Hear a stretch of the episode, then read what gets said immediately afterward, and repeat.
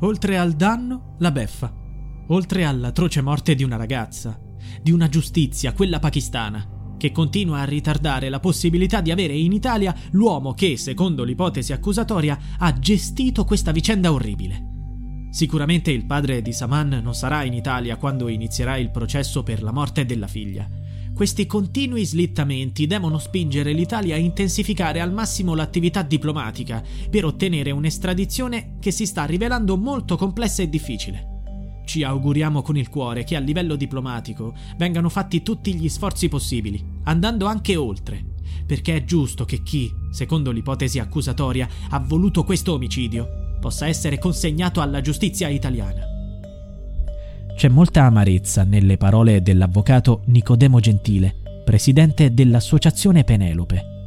La rabbia dell'avvocato è legata ai continui rinvii che stanno rendendo pieno di ostacoli il processo di estradizione di Shabar Abbas, il padre di Saman. Saman è la diciottenne di origini pakistane assassinata e fatta sparire a Novellara, Reggio Emilia, il 30 aprile 2021.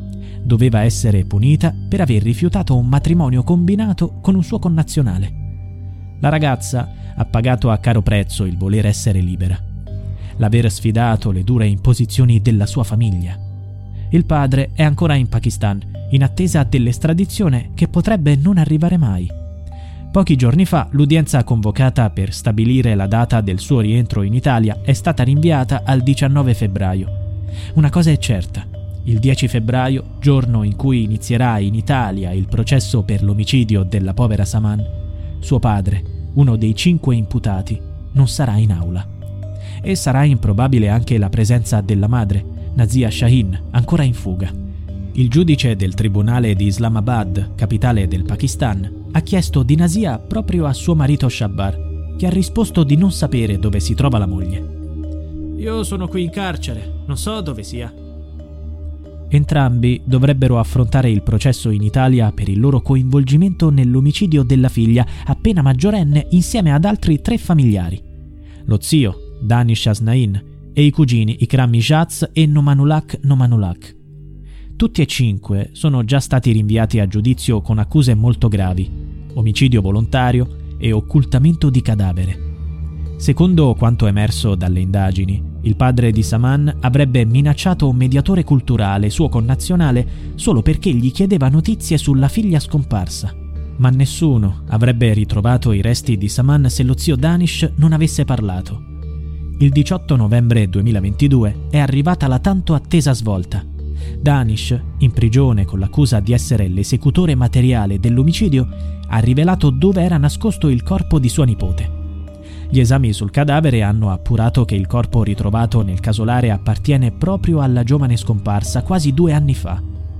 Ci vorrà ancora del tempo per determinare l'esatta dinamica della morte, cioè il modo in cui è stata uccisa Saman ma dai primi risultati dell'autopsia sembra che sia stata strangolata.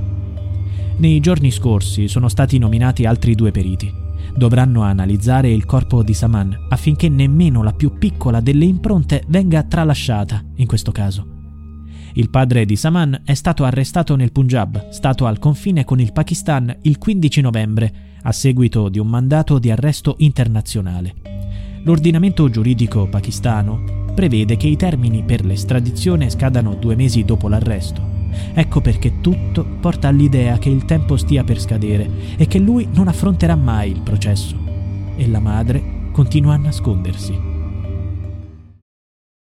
Get ahead of postage rate increases this year with Stamps.com. It's like your own personal post office. Sign up with promo code PROGRAM for a four week trial plus free postage and a free digital scale. No long term commitments or contracts. That's Stamps.com code PROGRAM.